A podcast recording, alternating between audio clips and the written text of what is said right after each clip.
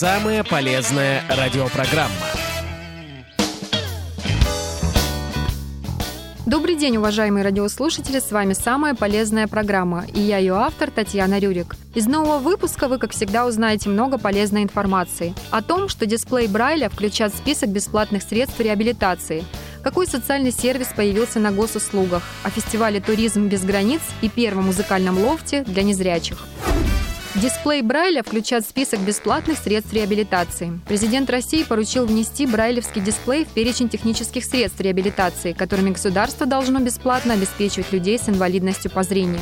Путин сообщил об этом во время прямой линии, когда ему передали вопрос от 13-летней незрячей девочки Малики Алиевой из Майкопа.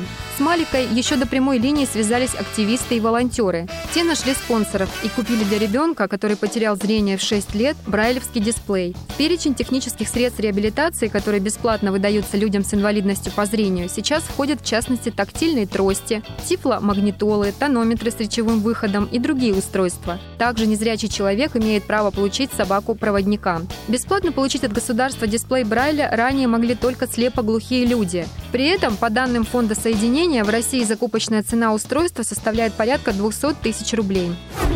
На госуслугах появился новый социальный сервис для людей с инвалидностью. На портале теперь можно подать заявление на получение технических средств и услуг для реабилитации. В режиме онлайн можно подать заявление, чтобы получить, заменить или отремонтировать техническое средство для реабилитации – ТСР.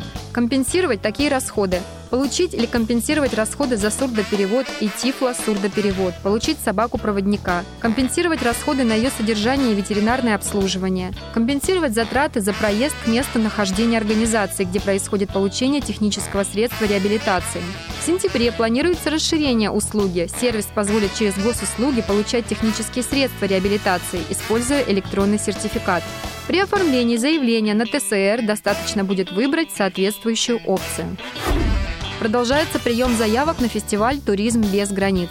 Нижегородский центр Камерата ждет заявки на фестиваль «Туризм без границ» до 30 июля этого года. Заявка должна включать подробное описание действующей практики, целый маршрут или отдельный объект, технологию или сервис, которыми могут воспользоваться незрячие и слабовидящие туристы. Описания принимаются как от организации, так и от активистов, имеющих опыт в сфере туризма для инвалидов по зрению. Все истории туризма опубликуют в открытом доступе, и каждый незрячий путешественник сможет спланировать свою поездку в незнакомый город. Кроме того, оценки и комментарии помогут экспертам выбрать наиболее интересные заявки, авторы которых приедут в Нижний Новгород на первый всероссийский фестиваль «Туризм без границ» за счет организаторов. Форму заявки можно скачать на сайте kamerata.org. Инклюзивный музыкальный лофт появится благодаря президентскому гранту. Лофт – это своего рода просторное помещение на территории неработающего завода или фабрики. Винил в темноте появится в городе Ставрополе при поддержке фонда президентских грантов. Пространство объединит молодежь, в том числе с нарушениями зрения, при прослушивании и написании музыки, сообщила автономной некоммерческой организации «Маяк Став» Юлия Зиберова. Проект предусматривает создание на базе Ставропольской краевой библиотеки для слепых и слабовидящих инклюзивного арт-пространства, коммуникационной площадки для общения молодежи, в том числе с ограниченными возможностями здоровья. Музыкальный лофт начнет работу в октябре 2021 года. В течение года в арт-пространстве пройдут виниловые вечеринки, музыкальные мастер-классы, Проект «Винил окно» приобщит к музыке и прохожих. Днем в окнах библиотеки будут устанавливать проигрыватели, из которых будут звучать молодежные хиты. Руководителем станет профессиональный музыкант, инвалид по зрению Василий Павлов. Будут и индивидуальные и групповые мастер-классы. Проектом планируется охватить более 9 тысяч человек. А на этом у меня все. До новых встреч в эфире. Надеюсь, что эта информация была для вас полезна, уважаемые радиослушатели.